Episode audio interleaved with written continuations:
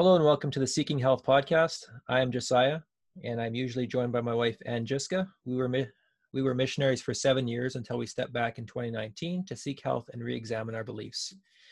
Right now, I am a Christian, but not an evangelical, and my wife is an agnostic and also very much not an evangelical. And we are deconstructing and reconstructing our faith together. Today, I have a very special guest, Dr. Scot McKnight. Dr. McKnight is a world renowned speaker, writer, professor, and equiper of the church. He's a recognized authority on the historical Jesus, early Christianity, and the New Testament. His blog, Jesus Creed, is a leading Christian blog. McKnight is a prolific author and has written more than 50 books. One of his most popular books, The Jesus Creed, won the Christianity Today Book Award for 2004 in the area of Christian living and has spawned a number of popular small group studies and DVD series. He is also the author of the book The Blue Parakeet, and more recently, the book we are discussing today is called A Church Called Tov. This is a book on toxicity within church leadership and about creating a culture of goodness.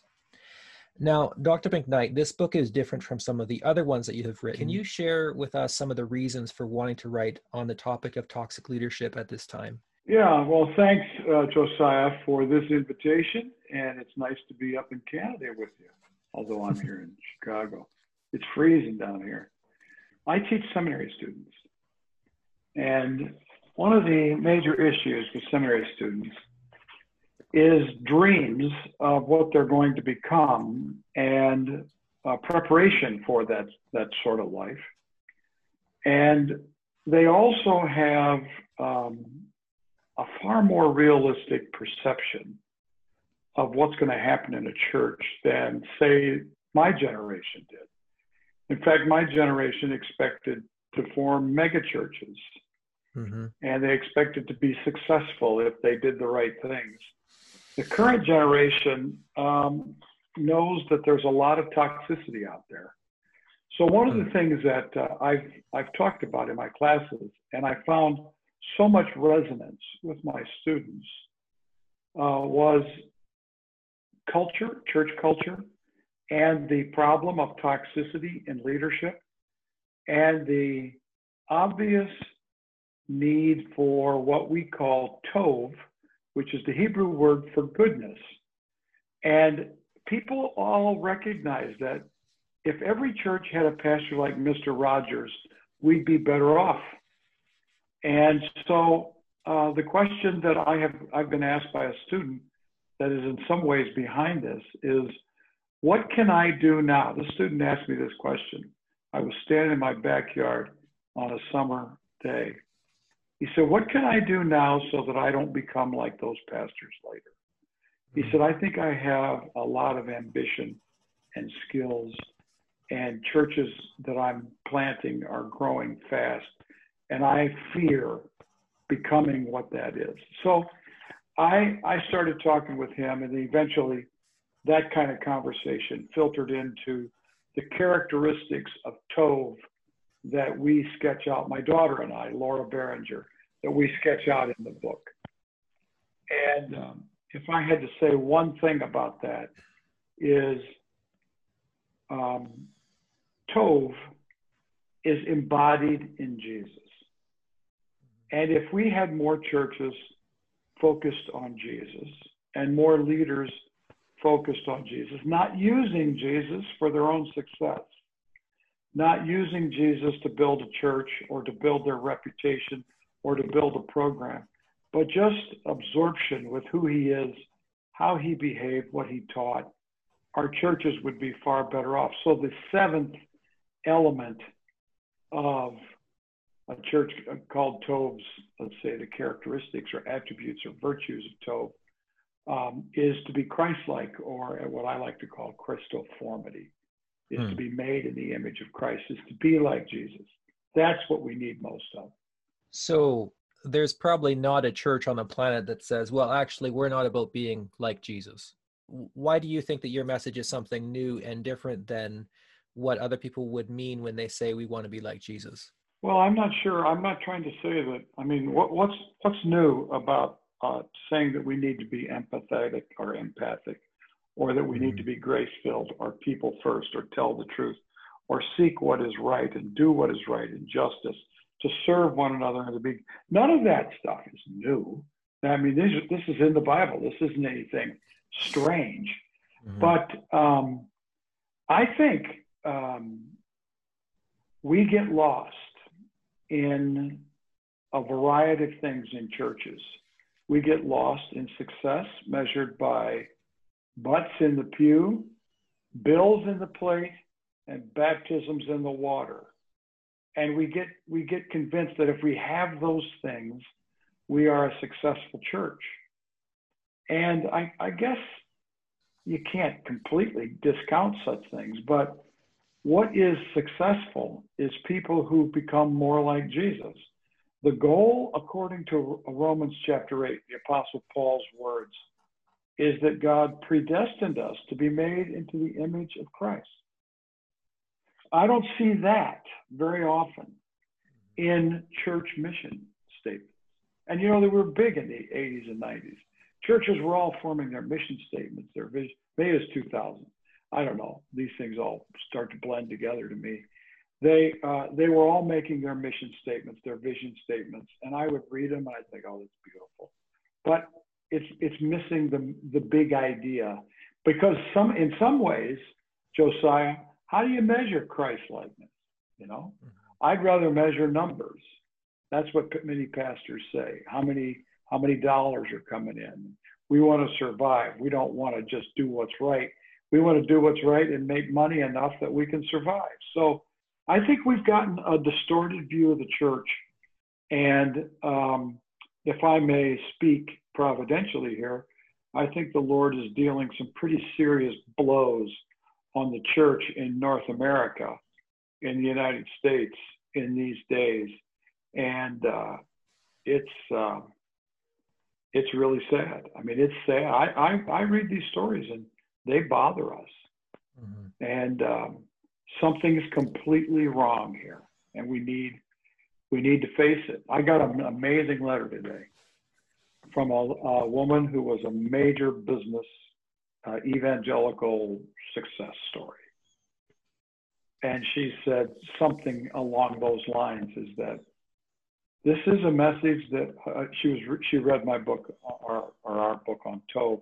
She said this is a message churches need to hear, and a lot of pastors don't want to hear. Mm-hmm. So, yeah, and that's I was talking with you before uh, we turned the mics on that as my wife and I are trying to step back and deal with our own seeking health, the more that we seek health, the more we see unhealthy things, not just in in in our idiosyncratic realities, but also in the broader culture. Um, and then we see high profile cases such as the Jerry Falwell Jr., Ravi Zacharias, Carl Lentz. And then if we go back a few years, Mark Driscoll, Bill Hybels, James MacDonald, these are all people that, yeah. that have had an influence on us um, that are leaders, uh, such as I could never aspire to be, and yet they have so much influence within evangelicalism. And yet the cases just there's so many and you can if there's one or two you say well that's an isolated case but it seems as though something significant is happening in your book you talked about um, the difference between a compassionate culture and a toxic culture what do what are some early warning signs of a toxic culture um, Josiah, one thing that we learned in in doing research for this book is that most people in a church do not have access to what goes on behind the curtain. Hmm. So, warning signs are there for those who can get behind the veil. But most people only see the persona in these churches. You know, if you're a pastor in rural Canada, outside, I've been to Briercrest. You know, if you're a pastor in that town, people know what you're doing all the time. If you're a pastor at a mega church and you have your own private entrance into the church. And you have special keys. And you have people looking after you and protecting you from everybody and everything, you can live a pretty secluded private life. And um, I don't I don't understand why some of this stuff is going on, but I'm I'm convinced that um, the the the bigger the church and the more protected the pastor, the greater the likelihood that there will be problems. So a transparency is required for some of this toxicity to be eliminated. And um, these people that we have studied, now I don't know Mark, Mark Driscoll's story very well, but I've heard enough things that I think it's pretty typical. I know more about James MacDonald and Bill Hybels. I don't know C.J. Mahaney. Uh, I know some of these Southern Baptist pastors have gotten in trouble. But uh, one of the things that I've learned is that they have retainers, I call them, people around them that are sycophants who only say positive things or they get fired, who are making a lot of money to protect. And this is a sickness that has to be eliminated from the church. This is just not right. And um, I don't, I don't know uh, how we're going to get behind the, the, the curtain until people behind that curtain are willing to throw the curtain open. Mm-hmm. And uh, we're, we're dealing right now, my daughter and I, with a woman who has made some of the most serious allegations against a pastor that we have ever heard. All right? Scared to death to talk. Knows that she could be murdered if she talks. Wow. Okay. And this pastor is well known and successful and, you know, probably makes a million dollars a year. I don't know. Um, why is this going on? This can only go on because people like that are being protected. And we have to stop this. We have to have more people have the courage to come forward and talk. And so, letters that we're getting are from people who have talked. The Ravi Zacharias International Ministries people are talking. This guy from Oxford University talked about what's going on. He pleaded with the board, and they're talking.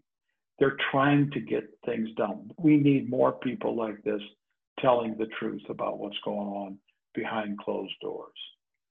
Hmm. I recently, you know, I don't mind telling you some of these bad stories because I think you face them. All right. I think you want to deal with them. I do. Um, yeah. A, a pastor who likes to say that he likes me and likes to tell people that he likes this book. I know behind closed doors is ripping into me and ripping into this book. That right there, how do I know this? Because people behind closed doors have heard him, but they're not talking. And we're working with some of these people to get them to talk. So we need to call this stuff out before we can just we can start building a different culture for churches. Look, mm-hmm. I think the message of Jesus and the example of Jesus are absolutely mesmerizing and lovely. I think the vision of the Apostle Paul for a church of bringing together Jews and Gentiles, slave and free, male and female, you know, slaves fellowshipping with slave owners, and eventually forming a completely different culture based on siblingship rather than status. I think that's an amazing vision. I read First John about love, and I think this is this is what we need. But but then you go to churches, and it just seems to be corrupted people at times running corrupted systems and building corrupted cultures, and it's it's not right.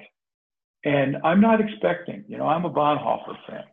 I'm not expecting a church to be perfect. And we have to give up what he called our wish dreams when we come into church because, uh, and this is my expression, it is a, the church is a hospital for sinners.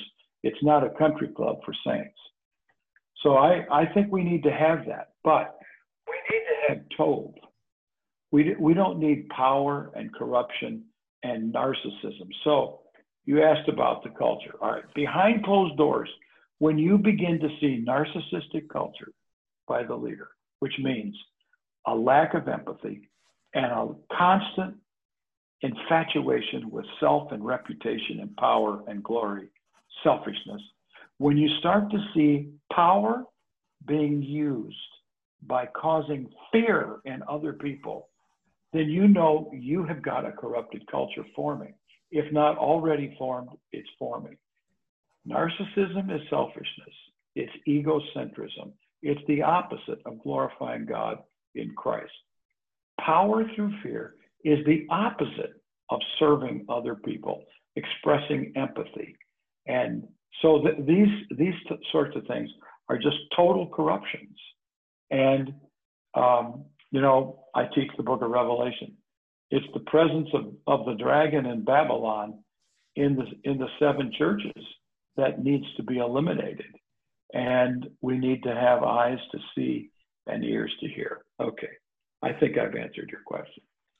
Yeah, and you've you've mentioned the word narcissism, which was definitely something I wanted to come back to because that is that has been a huge part of our journeys, understanding the role of narcissists in our history.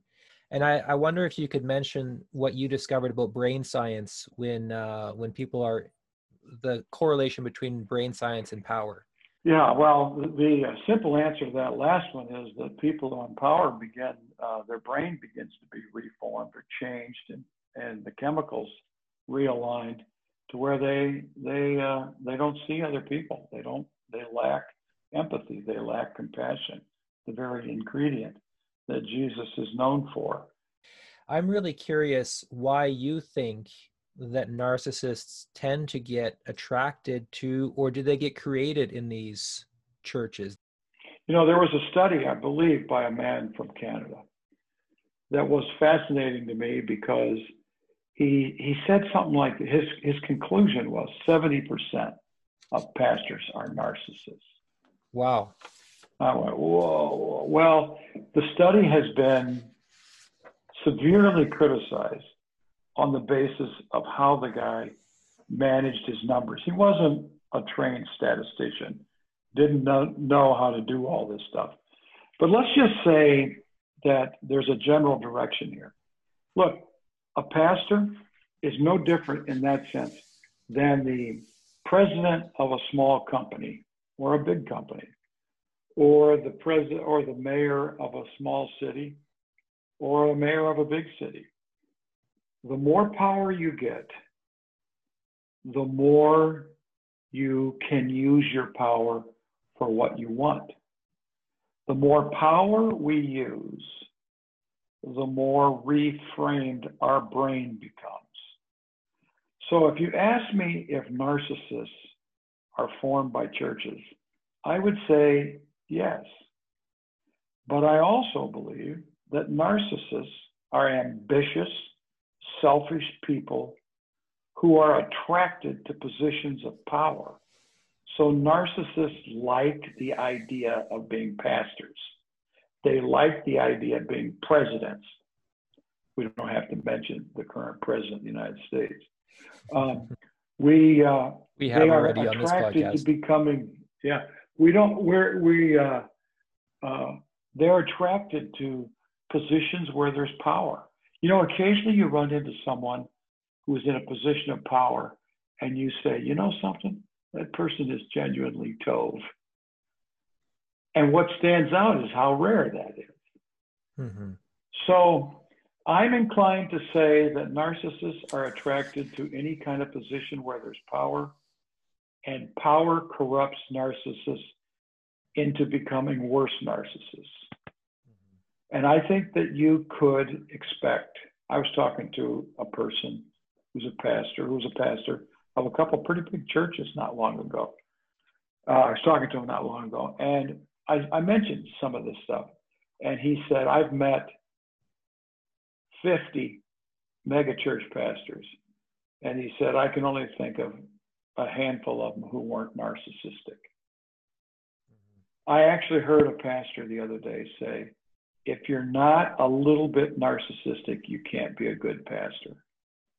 Mm-hmm. And I thought to myself, That's a guy that shouldn't be pastoring the church or telling Yeah. pastors what to pastor, uh, because that is the opposite of what Jesus is calling us to be.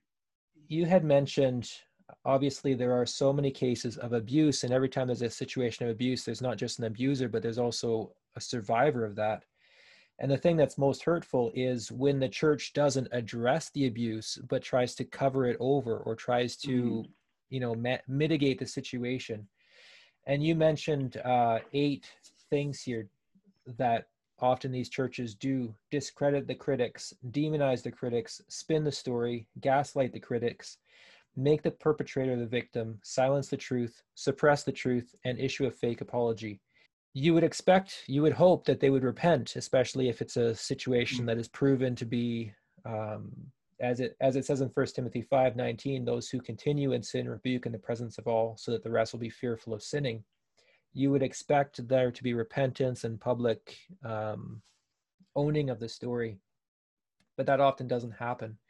Can you explain to us what gaslighting means and somebody that comes forward and says look i was hurt by this church or by this person what would it look like for that person to be gaslit Uh, yeah, it's a it's a question. Good question. Uh, we don't know if it's gaslit or gaslighted anymore. This is a, I don't know. new term. You know, I'm, I use gaslit too. To gaslight someone is to stun them by accusing them of misreading the whole situation, so that they begin to question um, the integrity and veracity of their own experience. You know, you this is a woman who's been abused, and the man comes out accusing the woman of seducing him, of calling him, and the woman begins to go, I I wasn't doing that. I wasn't. He texted me and I texted him back, and now he's telling was what did I do wrong?